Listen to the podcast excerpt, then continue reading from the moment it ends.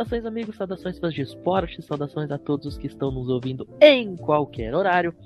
Ao som de The Victors, Fight Song da Michigan Wolverines, um dos maiores programas da história do college football. Estamos chegando aí para o 23 episódio do College Cast, o único podcast de língua portuguesa 100% especializado e focado no futebol americano universitário. Hoje para repercutir o que de melhor e de pior aconteceu na semana 8 do college football. Tivemos surpresas como sempre, tivemos grandes upsets e, claro, tivemos sempre é, aqueles aqueles times que passam o trator em todo mundo, passando o trator de novo, só para variar um pouquinho. Uh, então já vamos aí de imediato, antes de a gente começar a falar da semana 9 em si, que tem muito jogo bacana, me atrevo a dizer que é talvez a melhor rodada da temporada no college football.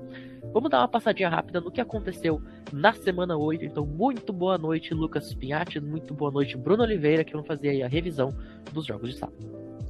Boa noite, Matheus Pinho, boa noite, Nicolas e Bruno e todos os ouvintes aí do College Cast. Estamos aqui novamente para fazer aqui a revisão dos jogos que repercutiram mais nessa última semana, começando já aqui com e Virginia Tech, né? Eu lembro que no, no, episódio passado eu fui o único que cogitou, não apostei, mas cogitei uma vitória de Syracuse contra a Virginia Tech não seria nada impossível, seria uma coisa até que bem provável. E é o que acontece na né? ACC, que tá muito, tá muito legal de ver nesse ano aqui, tá muito disputada, vários jogos malucos acontecendo, Wake Forest invicta mesmo sofrendo, um monte de coisa boa acontecendo na ACC. Syracuse derrota a Virginia Tech em Virginia pelo placar de 41 a 36, com um touchdown milagroso do Shader no último, na última jogada do jogo, praticamente, faltando ali uns 28 segundos, ele consegue um touchdown longo, de mais de 30 jardas.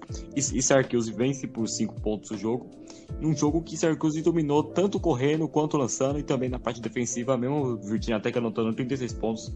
Syracuse jogou bem dos dois lados da bola e foi o suficiente para ganhar esse jogo e mostrar que, mesmo perdendo vários jogos aí por 3 pontos, ainda é um time muito bom nessa conferência. Muito boa noite, Lucas Pinhatti, Matheus Pinho, Nicolas. Hoje estou muito feliz, daqui a pouco vou falar o motivo. Falei algumas besteiras podcast passado que o Pinhatti vai me cobrar, mas eu não estou nem aí porque eu estou feliz. É, infelizmente o Jorge não está aqui, porque agora eu vou falar de Oregon e o CLA, o jogo que aconteceu no Rose Bowl. É, esse eu acertei a vitória, a maioria acertou, apostou em Oregon, que era o favorito, só o Jorge, na cabeça lunática dele, achou que o CLA poderia vencer, mas Oregon tem um cara chamado Kayvon Thibodeau, simplesmente o número 1 um do draft 2022. Esse cara amassou a linha ofensiva de UCLA, teve sec para todo lado, tackle for loss, pressão adoidada. O Dorian Thompson Robinson sofreu nas mãos dele até sair no fim do jogo. É, e o CLA começou muito bem, o jogo cons conseguiu é, é, colocar o jogo corrido em prática, conseguiu boas jogadas aéreas, abriu 14 a 0, mas depois o Anthony Brown jogou bem. Tra é, Travis Dye, ele teve, pela primeira vez na história da FBS, quatro corridas seguidas para touchdown. Exatamente. Ele foi acionado por uma corrida, touchdown. Corrida, touchdown. Corrida, touchdown, corrida, touchdown. Primeira vez na história que um jogador teve isso. Ele teve quase nenhuma jarda corrida, mas ele foi muito bem. E com isso, é, Oregon conseguiu virar o jogo. O jogo foi disputado no quarto período, conseguiu uns turnovers da equipe de UCLA, mas a saída do Dorian Thompson Robinson talvez tenha afetado um pouco, porque o quarterback reserva entrou, lançou uma interceptação e Oregon conseguiu a vitória. Subiu para sétimo no ranking e ainda está vivo no quesito é, playoffs, né? Nunca se sabe com essa temporada. Vitória de Oregon em cima de UCLA na Pac-12. Como eu falei, o Travis Dye ia fazer um jogo que ia mostrar o real valor dele e tá aí, ele fez história aí, fazendo quarto touchdown seguidos, literalmente. Bom, na semana passada eu lembro que alguém, não vou citar nomes aqui, mas eu acho que foi o Bruno, né, disse que Purdue venceria por 30 pontos. E foi o que vimos aí nesse último fim de semana, o Wisconsin vencendo, vencendo Purdue por 30 a 13 um jogo fantástico também. Teve turnover para todos os lados, falha ofensiva dos dois times. Mas no final a defesa de Wisconsin prevaleceu sobre o ataque de Purdue, que não é fraco. Tem jogadores bons ali. Mas é, o ataque de Purdue não conseguiu produzir. A defesa de Wisconsin jogou muito bem. Saque pro Left Nod, saque pro Jack Sanborn, novamente para nossa linha defensiva, que jogou muito. Mas o principal destaque é para a secundária, que não se deu tanto big plays, igual tem cedido até para a Army, que não passa a bola. Mas e Léo Tinal como linebacker jogando muito bem, o melhor jogador da defesa em campo ali, o Léo Tinal, camisa 45. Jogo fantástico dele. E principalmente no ataque do nosso backfield, né? O Graham Mertz, ele não jogou mal. Teve 52 jardas aéreas apenas, porque o jogo foi completamente no backfield com o Braylon Allen e também com o Jasmine Lucy. Ambos correram para mais de 100 jardas, se eu não me engano, e ambos fizeram um massacre ali em Purdue, 30 a 13. O Wisconsin na próxima semana joga contra a Iowa, e se vencer esse jogo, que eu acho impossível, pode voltar pro ranking, se Deus quiser. Ô, Piat, o Chanel não é o camisa 5? Sim, sim, ele é camisa 5, camisa 5, perdão, verdade. É, uh, só quero deixar registrado uma coisa aqui. No, no programa da semana passada, eu falei: o Wisconsin precisa estabelecer seu backfield. Tem o Braylon Allen, tem lá o, o Chas Melucci, é, tem lá o Jalen Burger, que não vai ficar, mas enfim, tem ainda, né? É, e se a, o backfield funcionar, se o backfield se estabelecer, e os jogadores da defesa, como o Jack Sanborn e o Lil Chenal, conseguirem fazer é, essa defesa é, é, ter os mesmos desempenhos que teve contra Michigan e contra Notre Dame, que só foi perder os jogos, só foi tomar assim pontuações explosivas mesmo, é, placares elásticos no último período quando a defesa já estava cansada, porque jogou muito bem os três primeiros períodos de ambos os jogos. É, esse time ele pode vencer. E foi exatamente o que aconteceu. Um show do backfield, a defesa sendo explosiva nos, nos, três primeiros períodos. Eu lembro que teve um determinado momento que o jogo tinha tido cinco turnovers já: dois fumbles de Wisconsin, dois fumbles de uma interceptação de, de Purdue. Então foi um puro suco de, de futebol americano universitário para você que gosta. E mais uma vez um abraço pro Bruno que falou que nós ia tomar 30 pontos de vantagem. Só uma correção aqui, né? O Wisconsin. O Jalen Burger primeiro foi dispensado de Wisconsin, não entendi porquê. E depois ele, ele acessou o portal de transferência e ainda não fechou com nenhuma universidade ainda. Só que ainda assim é o melhor jogador disponível no portal de transferência atualmente. Eu falei, assumo meu erro, mas eu fico feliz mesmo. Você nunca escondi que eu tenho um carinho por Wisconsin. É, eu, eu, acho que o Graham Martini precisa evoluir, mas é um jogo importante. Primeira vitória dele contra uma equipe ranqueada, né? Eu gosto muito do Liu Shino e do Jack Samer, das melhores duplas de linebackers do país. Me surpreendeu muito essa vitória. Parabéns para o Wisconsin, que agora vai fazer um jogo bem interessante contra a Iowa. Mas agora falando de outro jogo aqui, agora da ACC, que é onde eu manjo mais, temos Clemson e Pittsburgh, e eu defino com unhas e dentes que a vitória foi comandada por um dos candidatos ao Heisman e quem sabe se continuar assim, futuro first round pick de 2022. Tem gente nessa mesa aqui que discorda da minha pessoa, mas Kenny Pickett, o quarterback de Pittsburgh, tem 23 touchdowns e uma interceptação em 7 jogos. Só para um efeito de comparação, em 2019 e 20 somados, ele teve 26 touchdowns em 19 jogos. Aqui ele está com 23 em 7. E mais um, jogo perfeito dele é o, é o sétimo jogo da temporada. No 7 ele teve dois passos para touchdown ou mais lançados. E Clemson, meu amigo, que nem o, o Pinho falou off record, é o único time junto com Arizona que ainda não fez 20 pontos contra uma equipe da FBS nessa temporada. E vai destacar que o DJ William Galilei teve uma das piores, é, é, as piores interceptações que eu já vi na minha vida, um shovel pass na mão do, do defensor que estava na frente dele. Quem assistiu a NFL viu o Carson Wentz, para mim foi interceptação. Só que o Carson Wentz não estava caindo, estava com chuva, não. O DJ foi até bancado depois, ele foi, nossa, o DJ é muito ruim. É, eu achei que ele ia ser bom essa temporada, não foi. E Pittsburgh daí, 6-1, é, jogando muita bola e quem sabe vai subindo no ranking, já tá no 17. Infelizmente vai pegar Miami agora, né? Que vai ter que. Vai sofrer pelo menos uns 4 touchdowns de Pittsburgh. Mas isso é papo daqui pra daqui a pouco.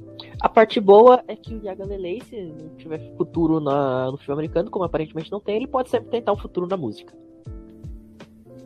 Literalmente, bom cara.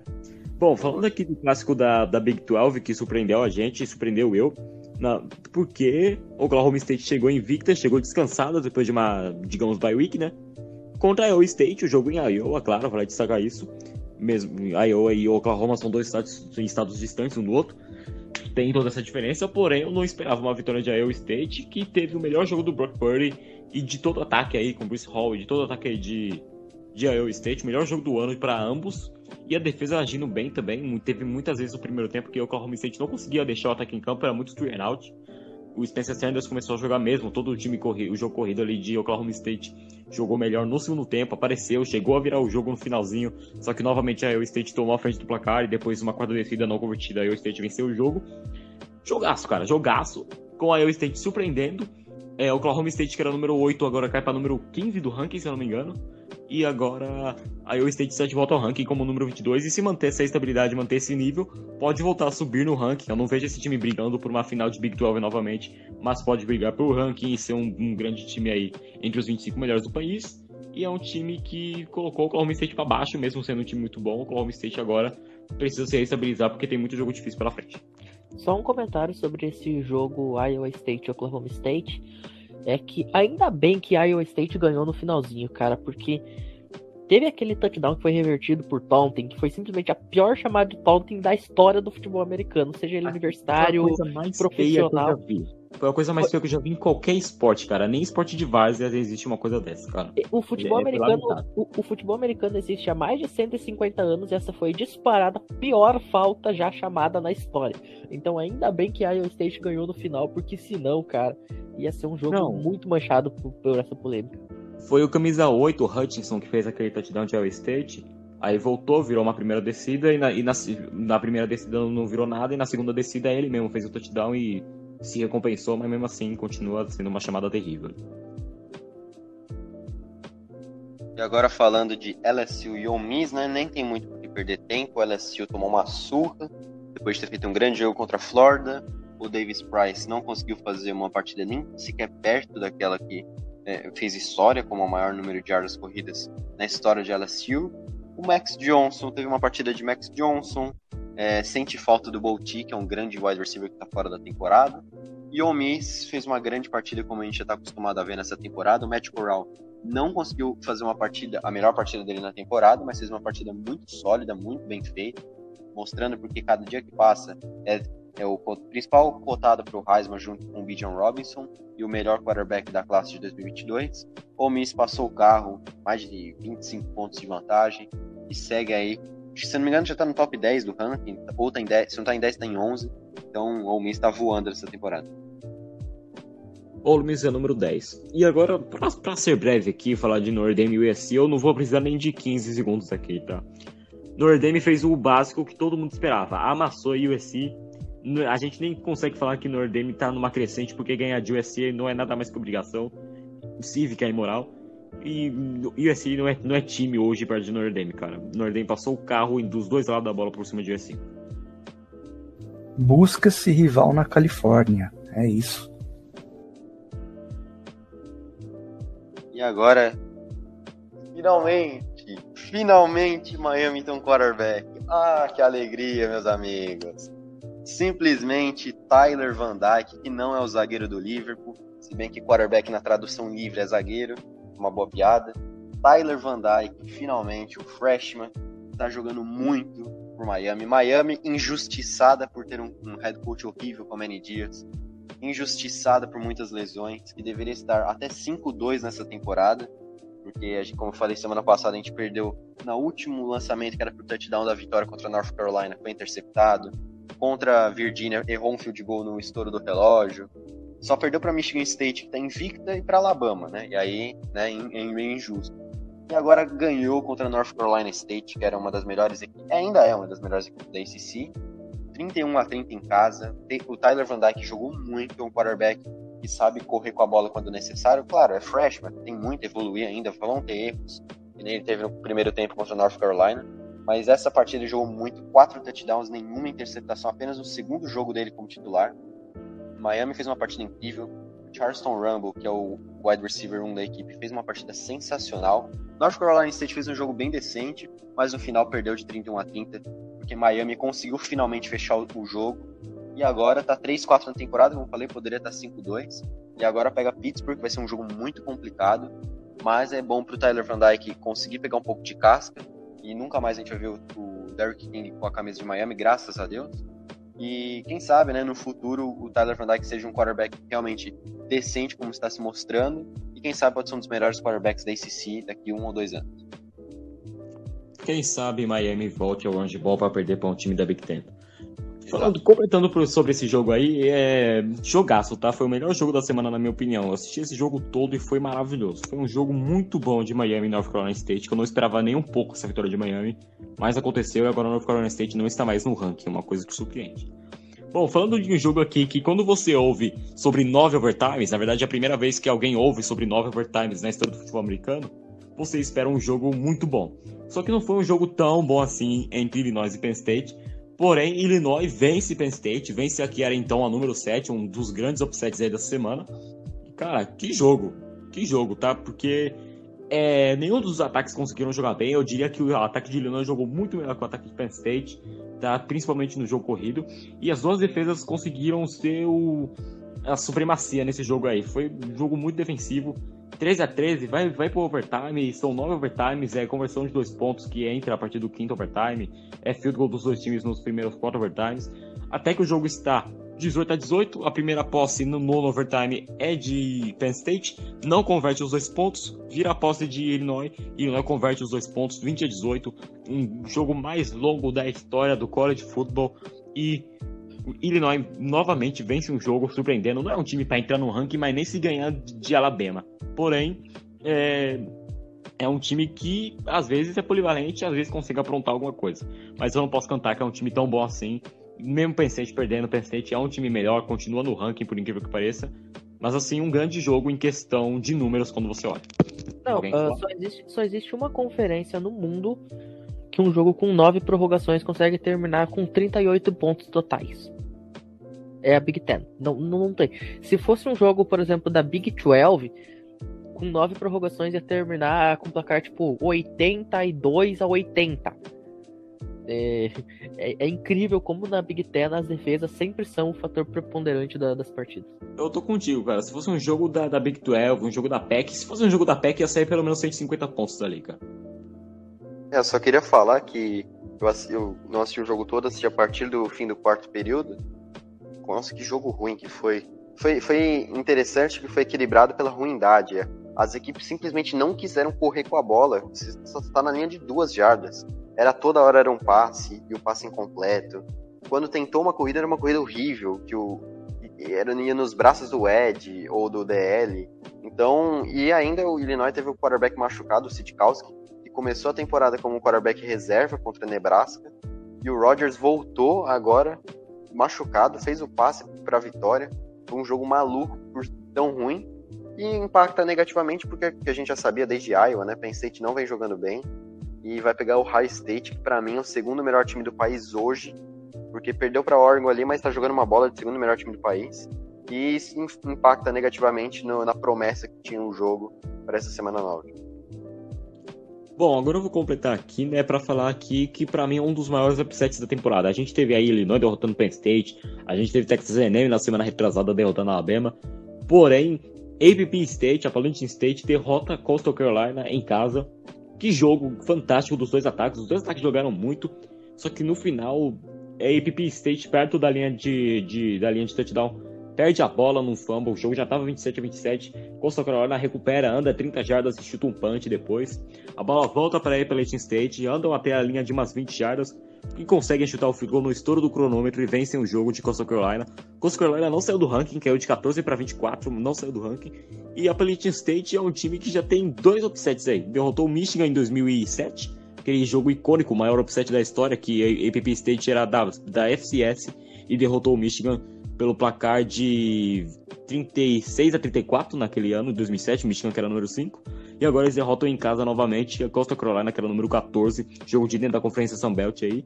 E agora a Costa Carolina já não tinha muita chance de entrar no top 10 por causa do schedule, que são jogos teoricamente fáceis, e agora não, não deve voltar nem para o top 15. Depois de uma derrota dessa, pode ganhar todos os jogos, pode ganhar a conferência, que não volta para o top 15. Mas Costa Carolina, infelizmente, mas quando você perde um jogo desse, você não merece mesmo. Grande jogo é, de Appalachian State, inclusive. É que a questão é que ganhar a Sunbelt não é lá uma grande coisa. Nossa, ganhei a Sunbelt. Cara, se você olhar, cara, a Sunbelt tem Coastal Carolina, que é um time bom, a gente tem que respeitar mais Coastal Carolina. Tem a Louisiana, que começou o ano ranqueada, mas aí perdeu para Texas e nunca mais voltou. Na verdade, é uma coisa que eu queria colocar em pauta aqui, porque a Louisiana tá fazendo jogos muito bons consistentes. Poderia voltar para o ranking se tivesse algum jogo um pouco mais alto de nível. Não vai acontecer. E em terceiro na conferência tá justamente a Appalachian State, que merece muito mais respeito ainda, cara.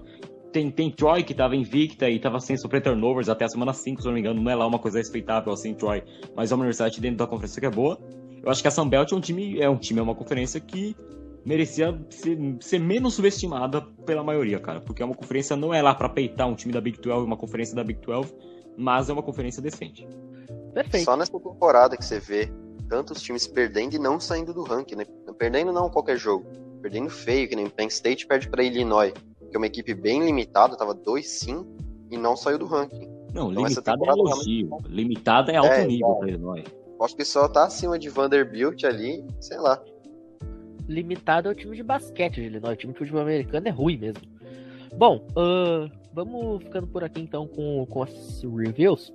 É, antes da gente passar aí agora sim para as previsões da semana 9, muito boa noite, Nicolas Teres Diogo. Já deu o ar da graça, mas deixe aí seu, seu boa noite oficial. Opa, muito boa noite aí aos colegas de mesa, Matheus Pinho, Bruno Oliveira e Pinhatti. Tava com saudade aqui já de participar. Estamos de volta então para essa, reta final de, de college futebol, né, de temporada regular, que sempre promete grandes coisas. E é muita coisa surpreendente aí, né? Alguns upsets, pega o papo, tá reinando e vambora. Muito bem. E, gente, eu não esqueci do fato histórico do dia. A gente tava aguardando aí pro, pra, pra metade do programa. Porque o fato histórico do dia, é- eu acho que é um dos melhores fatos históricos do dia, assim, de todos os tempos aqui no, no College Cash. Por quê, Matheus? Porque neste 25 de outubro, segunda-feira, nós voltamos aí até o ano de 1884. Quando lá nos primórdios da equipe, um tal de Walter Camp, também conhecido como pai do futebol americano, aquele mesmo que a gente falou lá nos episódios históricos, é, ele, quando era fazia parte aí do time de Yale, venceu um jogo contra Dartmouth por um placar simples, 113 a 0. Este jogo foi o primeiro da história em que um time marcou mais do que 100 pontos. E foi também o primeiro time foi a primeira vez, logicamente, que um time marcou mais do que 100 pontos e de- deixou o outro time zerado. Na semana seguinte, Princeton é, venceria Lafayette por 140 a 0, né? Bateria esse recorde, o recorde durou apenas uma semana, mas está na história. Yale, lá do Walter Camp, foi o primeiro time na história a marcar 100 pontos ou mais em uma partida em 25 de outubro de 1884. Tá aí então, nosso hoje na história homenageando o Walter Camp, o pai do futebol americano. E já que a gente tá falando é, sobre pais do futebol americano, vamos começar aqui as, as previews, né, as previsões, com um dos times mais importantes aí e que também teve vários pais do esporte, Texas Longhorns, que vai visitar a sua rival de estado, Baylor, só que diferentemente do que aconteceria é, ao longo da- das, das décadas, né, hoje Baylor é que é o time favorito. E cara, como eu fico apaixonado vendo a defesa de Baylor jogar, vendo a defesa de Baylor limitar todos os times que aparecem pela frente. cara. Por isso que Baylor vai ganhar esse jogo, tá? Texas tá com sangue nos olhos. Porque Texas uma hora joga muito e outra hora não é ninguém. Mesmo você tendo ali pro provável melhor running back, o running back que tá é um dos top 3 aí disputando o Heisman Trophy hoje em dia, né? O Bajan Robson. E eu espero um grande jogo dele novamente, se ele conseguir se provar, porque eu acho que jogar contra Baylor, a defesa de Baylor, tanto na secundária quanto no front seven, eu acho que vai dar muito trabalho pra ele, e esse é o jogo pra ele se provar. Se ele perder esse jogo e jogar mal, não significa que ele é um running back ruim, mas ele é o principal nome de Texas e ele tem que fazer o nome dele, mostrar o serviço dele aí mostrar que ele realmente é um candidato a Heisman. Não significa que ele é ruim se ele jogar mal e perder esse jogo. Só que Texas vai depender dele se quiser ganhar esse jogo. Porque o Casey Thompson é um bom quarter- quarterback, o Hudson Card também é um bom quarterback, sempre tem essa decisão em Texas. Porém, é, o jogo tá muito mais focado no jogo terrestre com esse camisa 5 maravilhoso. Enquanto o Baylor é muito mais pela defesa, porque o ataque não produz muito, até que produz, mas não é lá aquela coisa tão apreciável assim. E Baylor vai botar todos os créditos na defesa para tentar ganhar esse jogo. Eu vou de Baylor por menos do- de, de meia posse, vai ganhar por 3, 4 pontos aí. E veremos aí o placar final, mas eu espero uma vitória de Baylor aí por 3 ou 4. Upset alert. Vou de Longhorns, uh, porque pra mim os Longhorns estão precisando de um, de um upset desse, estão precisando de uma vitória contra um time que está ranqueado é, bem acima deles, né? Lembrando que o Texas não tá mais ranqueado depois da, da derrota contra o Oklahoma. É, mas eu acho que, que Texas tem condições sim. É, vou, vou, vou, na base da ousadia e alegria aqui. A lógica aí de Baylor, mas eu vou na base da ousadia e alegria. É, the Eyes of the Texas estarão sobre os Longhorns. Eu também vou de Texas. Cara, Texas é um time, pra mim, eu acho um time tão bom, com tanto talento, mas sempre perde nos momentos decisivos. Mas eu acho que, tipo, Baylor não é uma equipe que. Não tô falando que é equipe ruim, mas não é uma equipe que me enche muito os olhos. É, eu acho que uma equipe tem limitações em alguns pontos. Eu acho que Texas tem menos limitações. E, cara, você tem o Bijan Robson no backfield, para mim, como eu falei anteriormente, o maior candidato ao Heisman essa temporada, junto com o Matt Corral. E eu, eu gosto do quarterback, o Casey Thompson, é, ele saiu lesionado um, por alguns snaps contra o Oklahoma. É, e entre o Hudson Card, que começou a temporada, não fez jogos muito bons, mas eu acho que é o suficiente para ganhar de Baylor e por isso eu vou de Texas. É, é um duelo muito interessante aí dentro da, da Big 12, né? Meu palpite vai de Baylor, porque assim, meu time favorito na história do college football é o Baylor de 2015. Era um ataque muito interessante. E olhando esse ataque de hoje, você consegue ver muitas coisas daquele, daquele ataque, sabe? Me, mesmo que tenha mudado comissão técnica, atletas e tudo mais, você vê uh, um sistema remanescente que ainda funciona e funciona muito bem. Por isso que eu acho que eu vou de Baylor nessa, nessa partida. Do jeito que a gente gosta, palpites divididos, assim que é bom. Uh, e já que a gente tá falando de palpites divididos, vamos para mais um jogo que eu tenho certeza que vai ser palpite dividido aqui. É, lá no Camp Rattle Stadium, é, Jump Around, a Iowa Hawkeyes e o Wisconsin Badgers. Eu acho que não vai dar dividido não, tá? Vai dar 3x1 porque eu sou o único aí de Wisconsin nisso aqui. Porque, cara, o Wisconsin tem seu valor, provou isso contra a Purdue, mesmo Purdue ficando ranqueada por 5 minutos, provou seu valor, né? Jogando contra o time ranqueado, que não é lá essas coisas também. Porém, era um time ranqueado. E o Wisconsin, eu já falei aqui, demonstrou um potencial defensivo que precisava demonstrar há muito tempo. O Chinoso fez o seu melhor jogo da carreira. Eu espero que ele continue nesse nível. O Jack Sanborn não precisa falar muita coisa e a nossa linha defensiva está surpreendendo a cada dia que passa. Se a secundária se manter sem sofrer big plays e o Graham Mertz passar um pouco mais a bola, não pode ficar 100% no jogo terrestre, você precisa passar a bola hoje em dia no século 21, o Wisconsin pode ganhar eu não vou tirar nem um pouco aqui a possibilidade de Wisconsin ganhar esse jogo. Só que eu coloco como menor que 30%. Eu acho que a Iowa leva esse jogo por ser o número 9 do país, por ter perdido ali um jogo justamente para Purdue, que perdeu para Wisconsin. Se o Jorge estivesse aqui, ele falaria que o Wisconsin ganharia, né? Porque ganhou de Purdue e ganhou de Iowa. Porém... Eu usar esse argumento agora, cara. Esse jogo é piada. É, exatamente. Não, é o que, é o que vem na cabeça, né? O Wisconsin ganhou de Purdue, que ganhou de Iowa, então o Wisconsin com certeza vai ganhar de Iowa. Eu acredito que não. Eu acho que a Iowa leva aí 28 a 24 no placar, cara. Só que se o Wisconsin ganhar, eu vou ficar muito feliz. Não vou ficar surpreso, porque é o meu time, óbvio. Eu sempre vou torcer pro meu time ganhar. E se o Wisconsin ganhar, ele merece voltar pelo menos para o número 25 do ranking, porque já tá se provando um time muito melhor do que o início da temporada. Eu espero uma vitória de Wisconsin sim, só que meu palpite é a Iowa 28 a 24 no placar.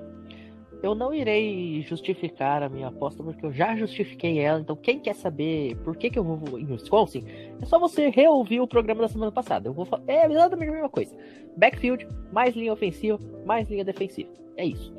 É, mas eu quero colocar um outro fator aqui para justificar o meu clubismo ao ir de Wisconsin Badgers. O nome dessa justificativa é Spencer Petros eu simplesmente não consigo conceber a ideia de a gente perder em casa pro time que tem Spencer Petros como QB. Então, Go Badgers, é, Odd Wisconsin, vitória nossa. Não, foi o que eu falei aqui no, num grupo aí do, do College Football. Eu falei, se o Spencer Petros, o Bruno que tava, se o Spencer Petros jogar o que ele sabe, o Wisconsin ganha. Se ele jogar o que ele não sabe, é a vitória de Iowa.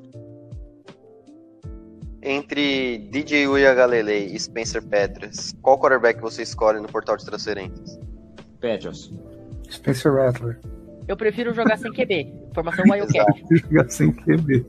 É, Formação Wildcat. Não dois, não tem como escolher. É, iria pra Air Force, pronto. É, então, vai, joga sem quarterback, pô. Pega o Derrick Henry, faz umas jogadas. Ao invés de que o running back lança a bola, não tem como. Mas falando assim, cara, o que eu falei no grupo, é, esse jogo tem muito potencial para ser 3 a 2 que nem o Pinho falou no fato do dia uma, algumas duas ou três semanas atrás. Cara, duas defesas muito boas. A secundária de Wisconsin ainda não é tão boa quanto a de Iowa, mas a Iowa vem sofrendo com lesões. É, eu vou gostar muito de ver o matchup entre, claro, quando eu fizer umas jogadas de linebacker blitz do Jack Sanborn e do Leo Chenal contra o Tyler Lindebaugh, que é o center de Iowa, que é o cotado para ser first round de 2022. Vai ser um matchup muito bom porque é, o, o Tyler Linderbaum é um excelente bloqueador de corrida de passe e o Jack Sanborn e o Chenal são excelentes é, é, no, no pass rush. E, cara, é, o Petras é muito ruim. O Graham Mertz, ele é ruim, mas ele tem momentos de, de bom quarterback. É um jogo muito difícil, cara, mas eu vou de Iowa porque eu acho que a defesa é um pouquinho melhor na secundária, mas assim, Se o Wisconsin ganhar, não vou ficar nem um pouco surpreendido. Olha, você falou do Linderbaum, eu queria redestacar isso aqui também, tá? Porque esse cara, ele é o melhor prospecto de center do século e talvez de muitos mais anos aí, cara. É impossível esse cara no ano, no ano seguinte chegar na NFL e não dar certo.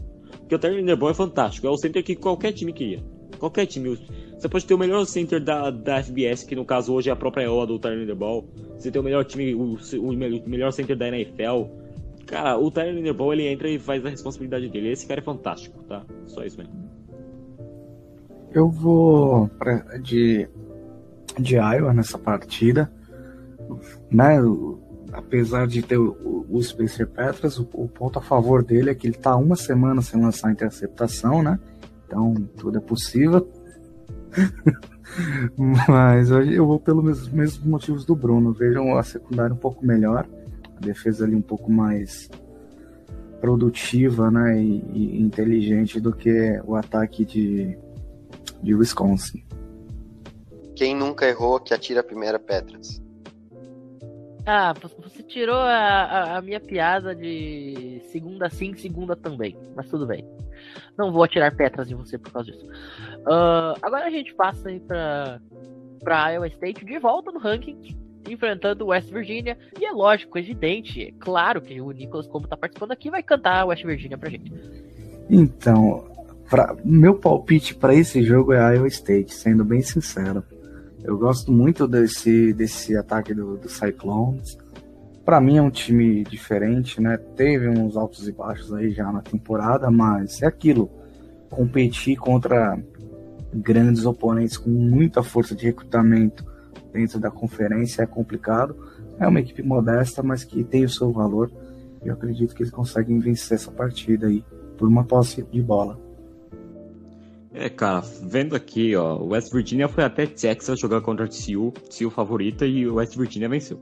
West Virginia já perdeu jogos mais fáceis aí, em casa até, né, e fica aquele time 880, então você não sabe se o Deg joga bem, se o Deg joga mal, o Larry Brown ele carrega esse time correndo, o Deg uma hora joga bem, outra hora mal, mais mal do que bem, só que quando ele joga bem, ele produz bem. Só que ele tá jogando fora de casa, não, ele tá jogando em casa, na verdade, né, contra Iowa State. Iowa State jogou muito bem defensivamente contra o Oklahoma State, já falei. O ataque foi o melhor jogo do Brock Purdy, o melhor jogo do Bruce Hall desse ataque inteiro. Então, cara, pode ser um jogo de tiroteio. Eu não espero menos do que 30 pontos de cada time, até 35 pontos de cada time. Porque pode, deve ser um tiroteio imenso em, lá em West Virginia, com a Iowa State ganhando por um ponto. Eu acho que não mais que isso, cara. É, o West Virginia, você falou exatamente o que eu ia falar. É um time muito inconstante. E a Iowa State fez uma partida muito sólida contra a Oklahoma State. Eu acho que é mais do que suficiente para colocar meu palpite em Iowa State, porque o Bruce Hall tá jogando muito. Eu vou vou concordar, concordo, craque. Mas, cara, eu acho que o Piatti resumiu muito bem quando ele falou que esse jogo pode terminar com um ponto de vantagem. Que jogo bizarro, cara. Que jogo bizarro.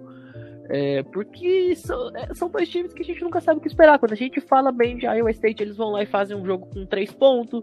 Quando a gente fala mal de West Virginia, eles vão lá e ganham um jogo improvável e vice-versa. Então é um, é um, jogo extremamente bizarro, é um jogo extremamente imprevisível. E é, é, um, é um jogo de, de Big 12, né? Isso resume tudo. É um jogo de Big 12. Big 12 você nunca sabe o que esperar, a não ser esperar o inesperado. É, e você falou concordo craque, minhas sinceras condolências, Edilson Capetinha. De comentarista da Band a morador de aluguel, o drama de Edilson Capetinha. Perfeito. É, vamos passar agora para para um grande clássico, que seria um grande jogo se a gente estivesse lá pelas bandas de 2014, 2015, mas que hoje é um jogo extremamente sofrível de você assistir. Se você não tem amor aos seus olhos, você assista isso aqui. Florida State Clemson o time que não consegue fazer 20 pontos contra o time que perde da FCS. Olha, cara, nesse último fim de semana, FSU derrotou o UMass por 59 a 3 e o UMass está agora 1 e 6 na temporada. E a vitória de UMass é contra o Yukon. Né, cara? A única vitória de Yukon na temporada foi contra Yale, que é da segunda divisão.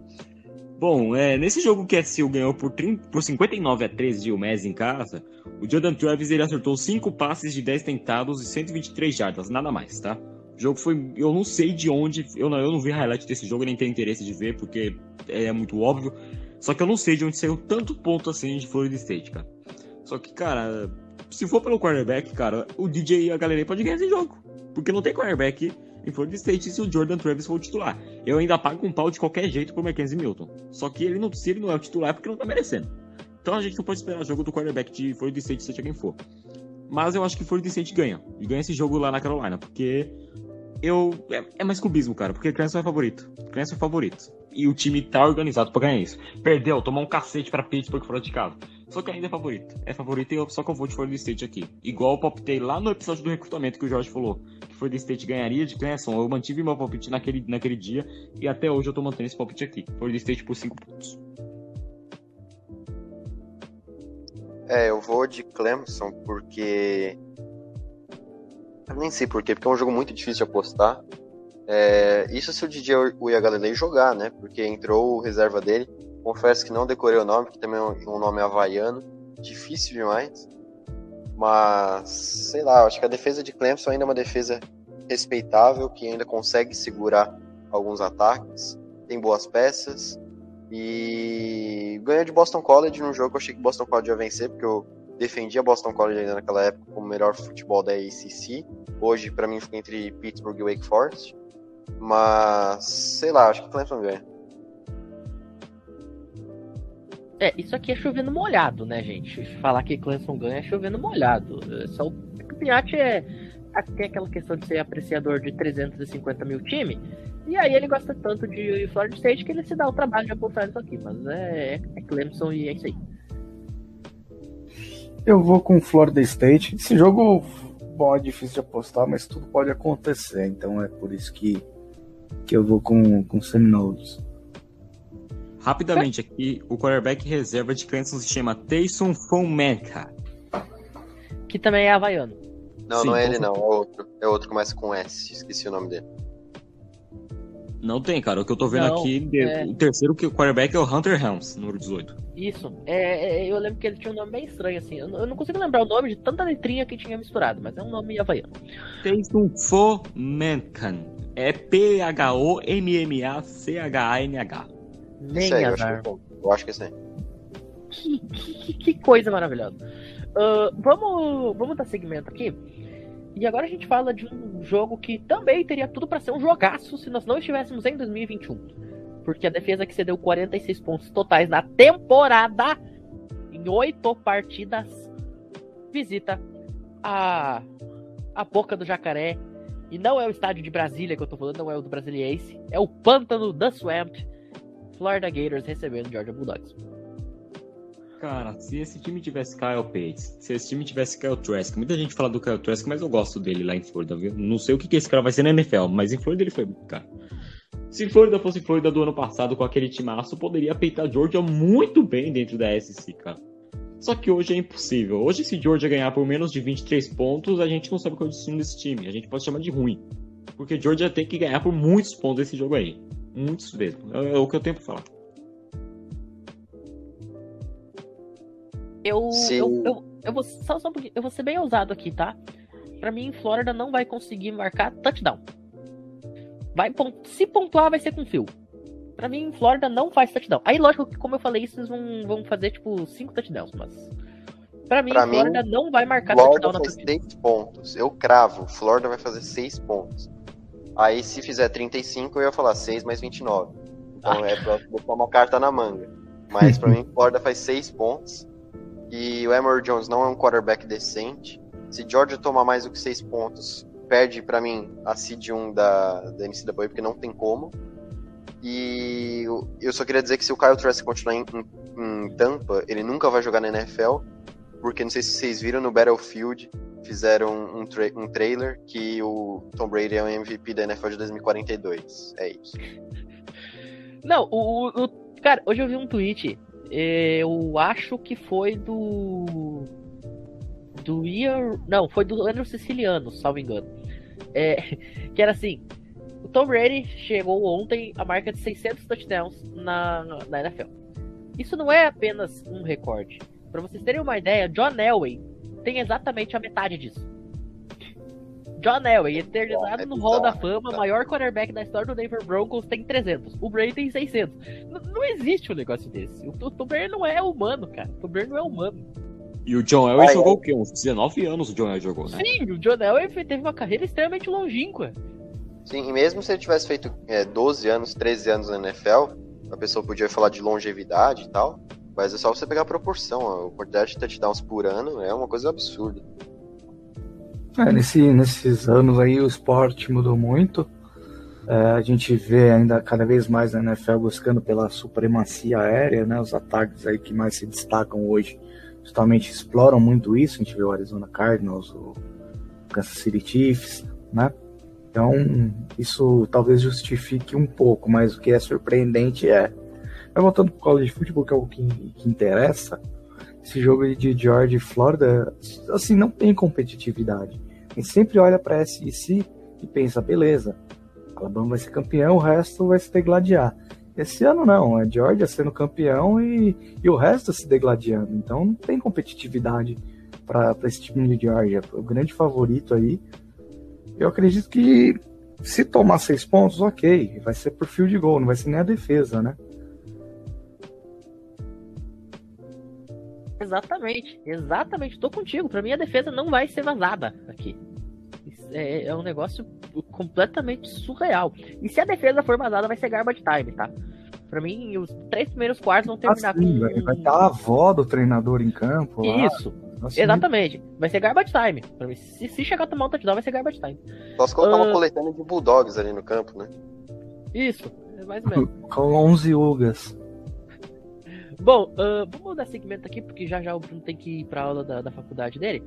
Uh, a, a, já que a gente tá no clima da SEC, vamos passar para um grande jogo. Esse sim, a gente, não, a gente não vai falar aqui que seria um grande jogo se fosse 395 anos atrás. Este é um grande jogo.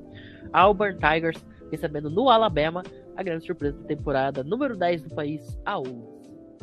É, cara, me surpreendeu um pouquinho a vitória de Auburn contra Arkansas, porque Arkansas era um time que eu tava muito. É, é feliz de ver jogar, eu achava um, um, futebol americano envolvente. Não tá mais nem no ranking, porque perdeu muito. E Ole Miss é um time que eu, cara, eu adoro o Matt Corral, eu acho um quarterback sensacional. Por isso que eu vou apostar em Ole Miss, mesmo o jogo sendo em Auburn. Mas o Bon Nix e o, o Tech Bigsby, é, eu sempre tenho dificuldade de falar o nome dele. É, são jogadores impressionantes, talvez consigam deixar o jogo muito parelho, mas eu aposto uma vitória de Ole Miss. E eu só queria destacar que o Nicolas falou, né? Que o jogo é muito aéreo na NFL. E a gente às vezes pensa que não tem como mais evoluir, mas tem, né? E a gente tá vendo isso diante dos nossos olhos. A quantidade de quartas descidas que estão sendo riscadas essa temporada é uma coisa que tá mudando muito, tanto no college football também. Então, é, é sempre o futebol americano é um esporte que tá sempre em constante evolução. Isso é muito legal de se ver. Ô, Bruno, só me repete como você falou internet... que caiu do ranking?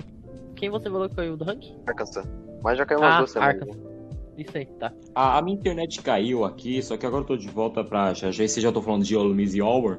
Falando rapidamente aqui, o jogo é em Auburn, e pelo jogo ser em Auburn, cara, e pela agressividade que tem esse time aí, com o Bonix tentando ser um quarterback decente, e com o Tech Bigsby sendo um, um, running back maravilhoso, cara, na minha opinião, que não aparece tanto ali por causa de Auburn, só que é um running back excepcional.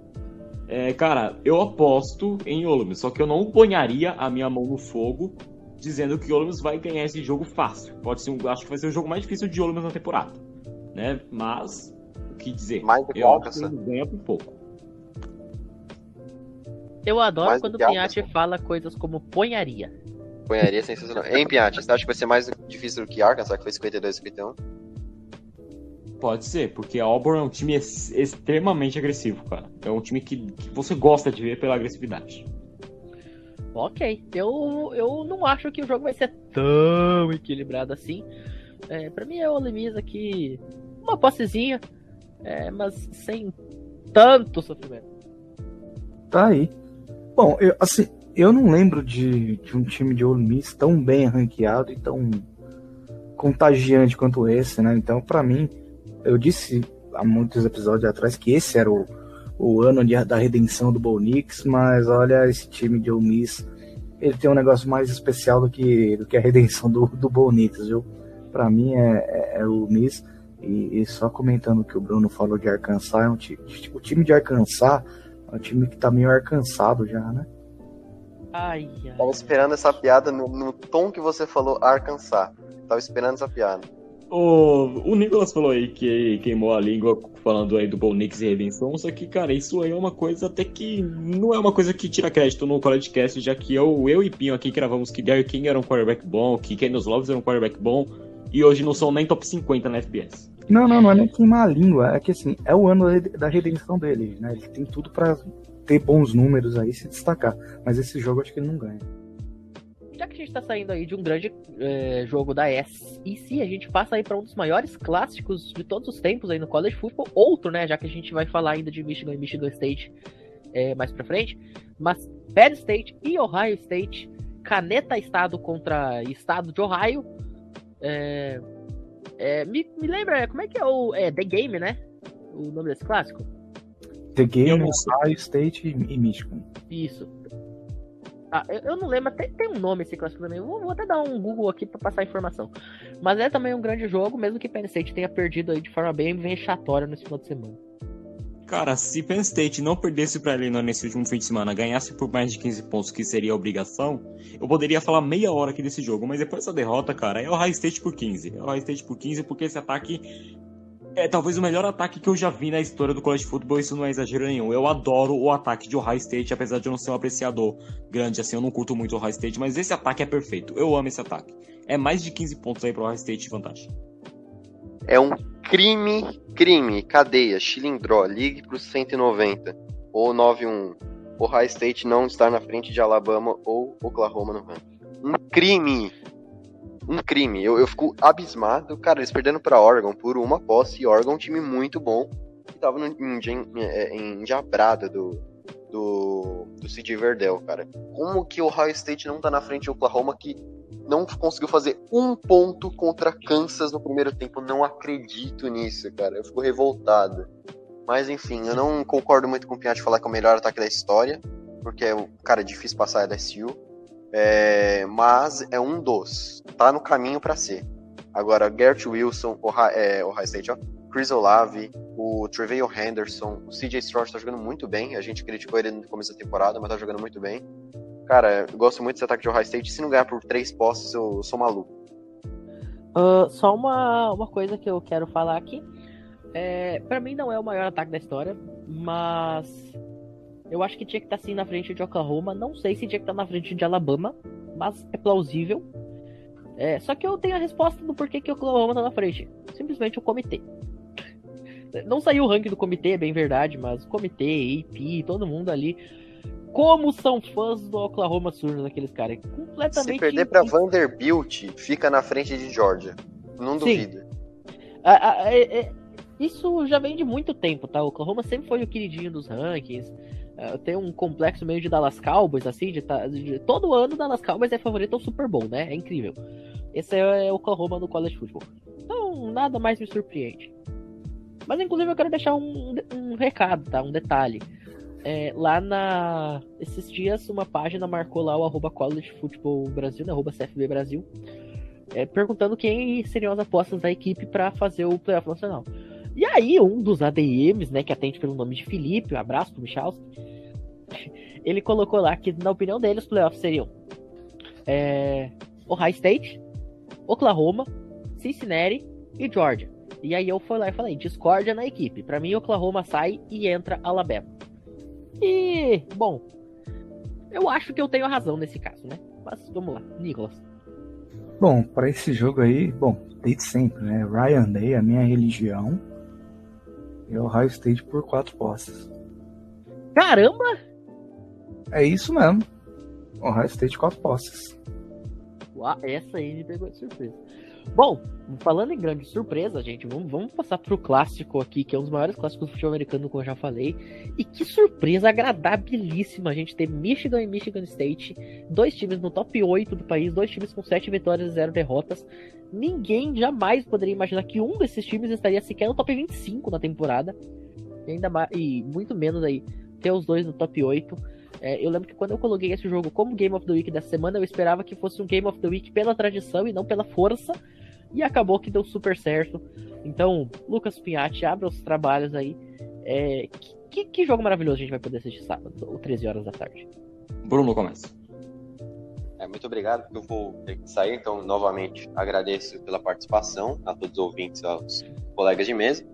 Cara, esse jogo vai ser muito interessante porque o jogo corrida vai ser muito bem desenvolvido.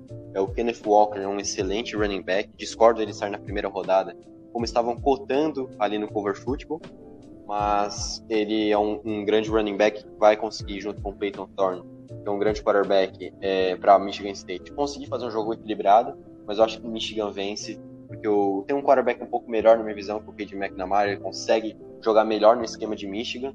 E o comitê de running backs de Michigan também é muito decente a defesa eu vejo um pouco melhor. Por isso eu vou de Michigan. E eu só queria fazer um detalhezinho antes de eu ir embora, que vocês estavam falando de quarterbacks ali, que o Piatti falou. Eu vi um, early mock draft em maio de 2021, que a pick 1 era o Spencer Rattler, o 2 era o Sam Howell e o 6 era o Kenan Slovins. Com isso eu deixo vocês. Boa noite, meus amigos. É, é, simplesmente surpreendente, é simplesmente o college football. Bom, finalizando aqui a minha, minha participação também, cara, é, Michigan e Michigan State, o jogo é na casa de Michigan State, com aquela torcida espetacular, com aquele mascote maravilhoso do, do aquele Spartan lá. Cara, toda a energia daquele estádio que você vê, cara. Você vê que Michigan, Michigan é um time muito respeitável, tá? Muito bom mesmo dentro da Big Ten. Só que tem suas fraquezas ali na defesa, cara. E quando você tem Kenneth Walker, cara, que eu mudaria o nome dessa universidade para Kenneth Walker State, cara, não, não, não dá para esperar uma vitória de Michigan, na minha opinião. É normal, é normal. Só que eu não espero uma vitória de Michigan nem, nem por nada, cara. A não ser que tenha cinco lesões um dia antes do jogo ali em Michigan State. Só que não, não é possível um negócio desse, tá? É Michigan, por 13, Michigan State por 13 pontos. Um Perfeito. show de Kenneth Walker. É isso. É, eu concordo na parte do show de Kenneth Walker, não concordo na parte do 13 pontos. É, para mim, eu, eu, eu vou de, de Wolverines, tá? Mas, para mim, aqui, se Michigan State vencer, vai ser bem legal, porque eu não, eu, eu não sou exatamente um grande fã da Michigan Wolverines. É, mas eu, eu vou com ele. Inclusive, é, a gente tá, tá, tá, testando aí a possibilidade de a gente conseguir fazer uma transmissão em português com imagens desta partida. Então, é, não é nada prometido, mas talvez a gente esteja juntos aí no sábado, uma hora da tarde, é, em língua portuguesa para levar as emoções desse grande jogo. Meu palpite para esse jogo aí é, é Michigan State, tá? É, quem torcer para Michigan é criminoso, porque esse time de Michigan State é maravilhoso. Kenneth Walker vem fazendo uma temporada incrível, só para engrandecer, né, todo, todo o trabalho do, do time. E, e é isso. Michigan State por duas posses. Perfeito. Sendo assim, então, a gente encerra o programa com, com a fight song aí de Michigan State, Victor for MSU. Mas antes, a gente convidar todo mundo aí para sexta-feira, 21 horas da noite. É, a gente tem aí Tailgate, o, a primeira e única mesa redonda focada e especializada em college football na história aí do, do esporte aqui no Brasil. E até brinquei lá no, no grupo, nos grupos que a gente participa, que o primeiro, que o primeiro não, que o único podcast de língua portuguesa especializado em college football é nosso e a única mesa redonda também é nossa. Então estejam com a gente lá na Twitch, reprises postadas no final de semana aí ou durante a semana. Tem no YouTube também para você que não vai conseguir assistir ao vivo, mas acompanha a gente lá no Tailgate Cover. E agora sim, Victor for MSU Fight Song, Michigan State Spartans. Para todo mundo, excelente noite, tarde, manhã, quando você estiver escutando isso daqui. E até a próxima.